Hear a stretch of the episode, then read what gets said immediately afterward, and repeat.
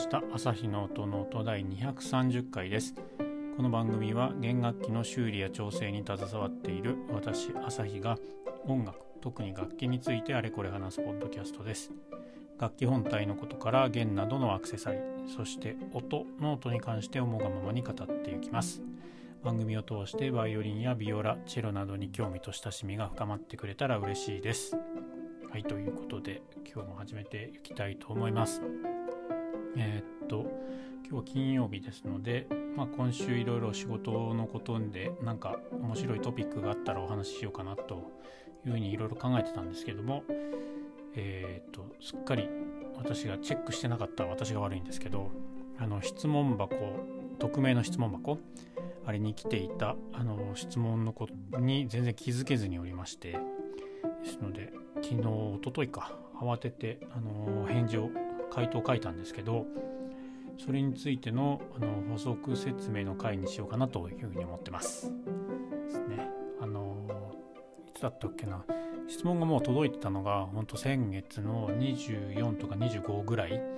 なのでもう2週間ぐらいもう気づかずというか質問来てることを質問に対して無視をしてたっていう感じになるんですけどすいません質問をいただいた方、えーと、今日今やってます。あとは Twitter 上のその質問箱のテキストの回答はもう公開されてますのであのそちらを参考していただけれ参考にしていただければなと思います。でえっと質問の内容としてはですねえっとちょっと読みますね。チェロの駒が左右の高さや形が少し非対称に削ってあるのはどういった理由からなのでしょうか？かっこ。東方フランスゴマを使っております。ベルギーゴマも同じかは分かりませんが、というふうな形でいただいてます。要は、えーと、チェロの駒をこう、まあ、普通に構えチェロ構えて弾こうとしてこうチェロの駒を見る指板の先に多分駒がこう立ってるのが見えると思うんですけどあれをああいう風に見るとえっと左右であのアー線の方と正線の方でこう見比べた時に、えー、対象になってないというのはどういった理由なんでしょうかというところですね。これに気づいてるっていうのは素晴らしいと思います。結構困って対象に作ってあるんでしょとかそういう風な形で、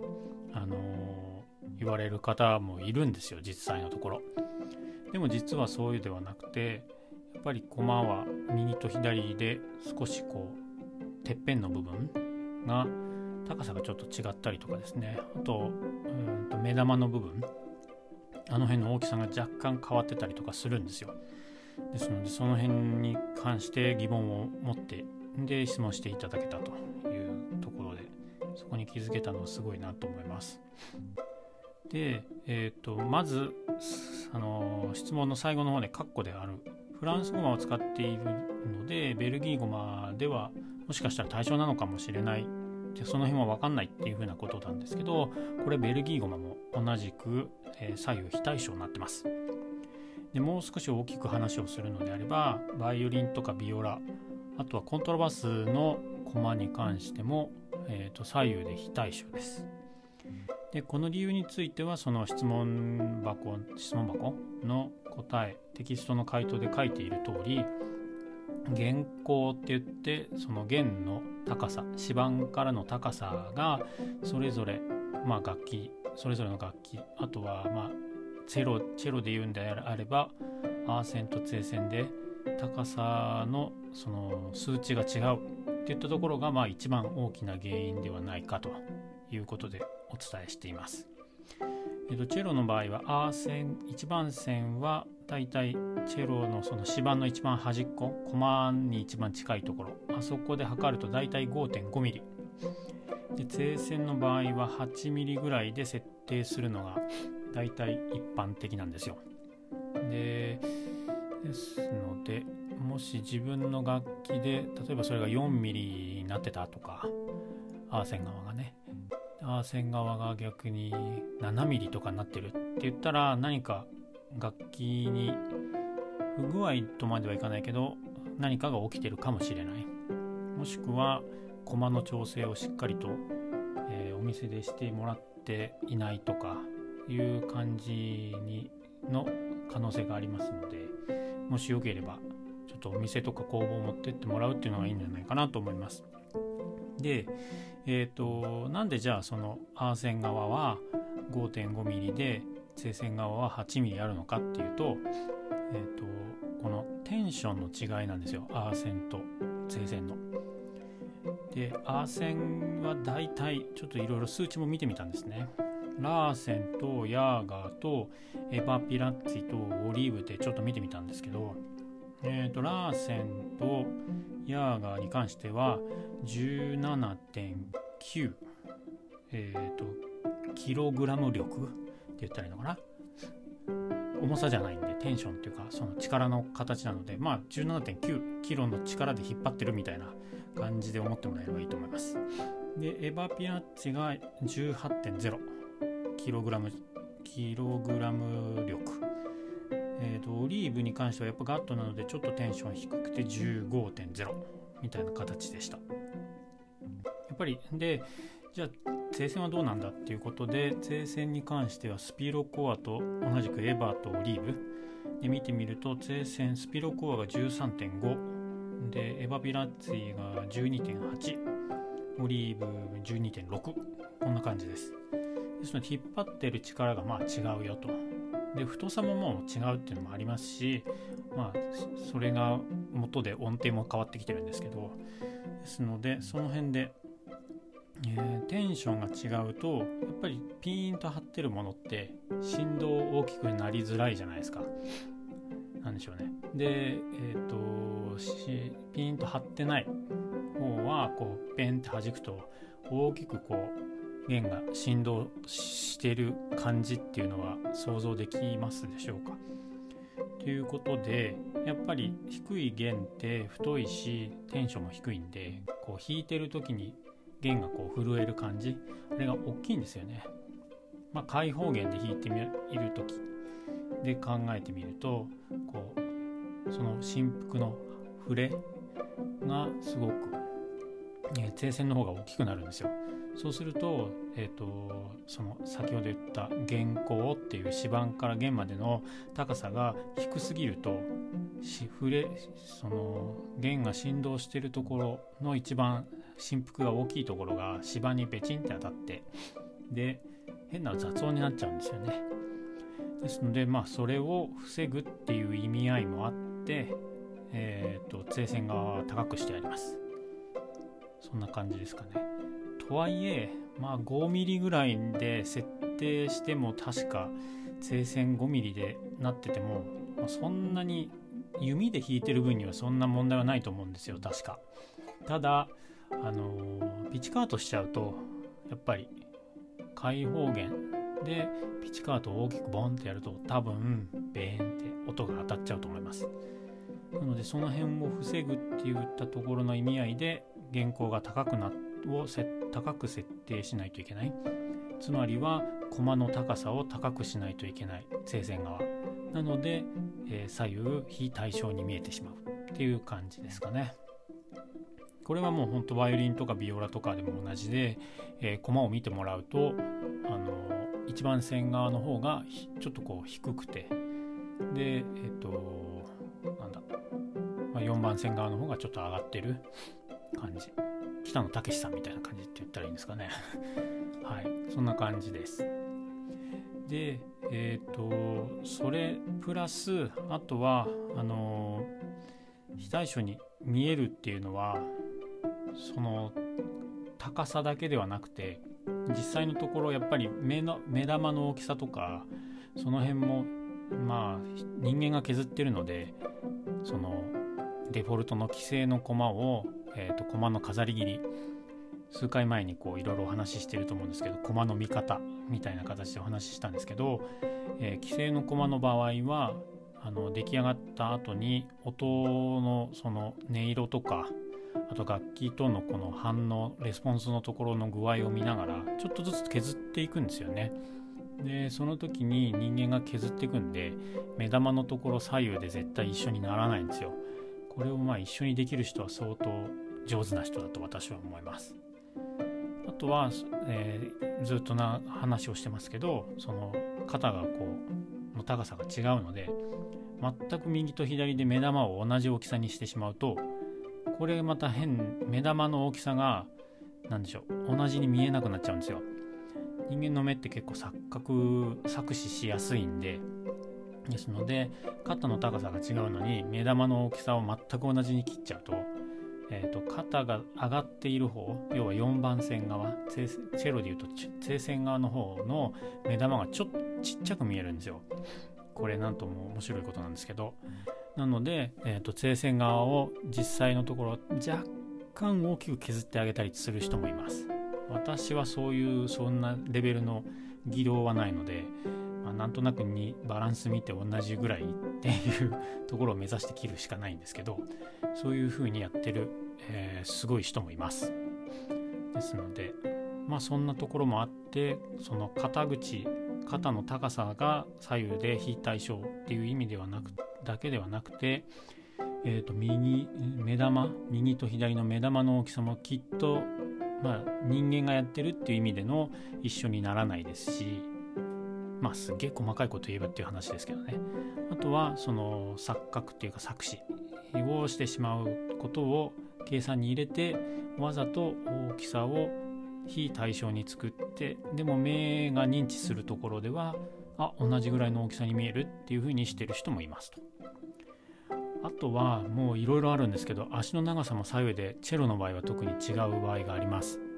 これに関しては何て言ったらいいのかな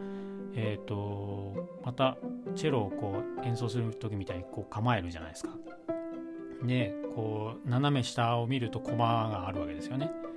でその時の、えーと、表板なんですけど表板も左右対称じゃないじゃないですか人間が作ってるんで。なので左右のそのアーチがちょっと違ったり例えばアー線側が少し下がっていて税線側がちょっと上がってるってなると足の長さ変えないといけないんですよ。えっ、ー、と、もう表板のところを床だと思ってください。表板の床、アーセン側が少しへこんでいて、えー、前線側が上がっている、要は斜めになっていたとしたら、えっ、ー、と、コマを水平に、コマっていうか弦を水平にこう貼ろうとするのであれば、えっ、ー、と、うんと、アーセンの方を足を長くして、前線側は足を短くしないといけないですよね。もしこう斜め床が斜めってるのに足の長さを同じにしたら、えーと、足の長さが同じなわけだからアーセン側に傾きますよね体。駒の駒の立ち姿。そうすると指板の先っぽに指板の延長線上に駒がいなくなっちゃうのでですのでその辺もでも左右非対称になっていることがあります。逆に表板のアーチがほぼほぼもう全く同じ感じに作られていてだけれどもなぜか知らないけど指板が少しアーセン側に触れているちょっと斜めに入っている場合はそれも加味して足の長さ変えたりとかそんな感じにしてあのー、駒の弦が乗るところがなるべく指板のところにまっすぐ来るようにあのちょっと調整してあげたりとかそういうこともしてます。ですのでそうですね、まあ、指板が斜めになっているのを直す指板を直すのが本来ではあるかもしれないですけどね。なかなかお金がかかってしまうので駒の立ち位置立ち姿を足の長さを少しこう調整して長さの長さ？えっ、ー、とまあ駒と指板が一直線上にこう来るように調整したりもしてるっていう感じです。まあ、今こう話をしてる部分に関しては本当にもうごく微量のものなので ですので多分この質問をしていただいた方がいや目玉の大きさがちょっと脱ぎ捨て測ったけど100分の2ミリなんていうの？ちょっと違うんですよ大きさがとか足の長さ測ってみたんですけど0.02ミリ0.02ミリのおかしい。0.2ミリぐらいちょっと長さが違うんですよとかっていうそういうところの話をしてるわけではないと思うんですけど、えーと、よくよくこうちゃんとちゃんとっていうかね考えてあの駒を立てたり、えそうやってやってる職人さんからすると本当に非対称に作ってるんですよね。足の長さもそうだし目玉の大きさもそうだしそんな感じでですんでなかなかねこう細かいところまで見るとなかなか一緒じゃないよ。でもそこの辺りがちょっとまあこう人間味があって機械が作ってるものではないっていうところっていうんですかね。うん。この辺は面白いところなんじゃないかなと私は思ってるんですけどどうでしょう皆さんは。私に関してはそうだな。何でしょう。ちょっと話飛んじゃいますけどあのノーベル、えーと、科学賞か。で今年あの授賞式あったじゃないですか。あれのなんだろう。えっ、ー、とあの受賞したやつに関して言うなら不正有機触媒っていうまあ、どこれも聞き流していただいて全然いいんですけど不正有機触媒っていうので、まあ、ちょっとこうノーベル賞取れたんですけど取られたんですけどでその中でちょっと話をするん？話に上るのがキアルっていうのとアキアルっていうキラルとアキラルっていうこの2つの単語があるんですね。まあこれも、まあ、似ちゃいるっちゃ似ちゃいるのかなみたいな対象と非対象みたいな感じの話なんでですのでそんなところも考えながら聞いて皆さんいただけるとちょっと科学化学の方を好きな方がもし聞いていたらへえそうなんだねっていうことで少し興味ももう少し湧いていただけるのではないかなとか どうでもいいことでしたね今ね。でも私も科学の方化学はほとんどわかんないですけどあのいろいろ科学系のポッドキャストを聞くのが好きなのでちょうどその辺の話題がねあのノーベル賞の時期流行って流行ってっていうか皆さん特集してお話しされてたのでちょっと今ふと思い出して、はい、このコマチェロのコマンのことについても少しこう絡めてお話をさせていただきました。本当最後のこの話はなくてもよかったな。そんな形で、えー、ですので皆さんももしチェロじゃなくてバイオリンもやっぱり左右非対称になってますんでこの辺ちょっと見比べてみたりとかですね。すると非常に面白いんじゃないかなと思います。はい。まだまだ見るべきっていうかね見ると面白いポイントはたくさんありますので今後もそういった楽器を見るっていう見て楽しむその辺については今後もお話ししていこうかなと思いますのでもし、えー、興味のある方は番組の、あのー、フォローとかサブスクライブチャンネル登録をぜひよろしくお願いします。何かそんなことで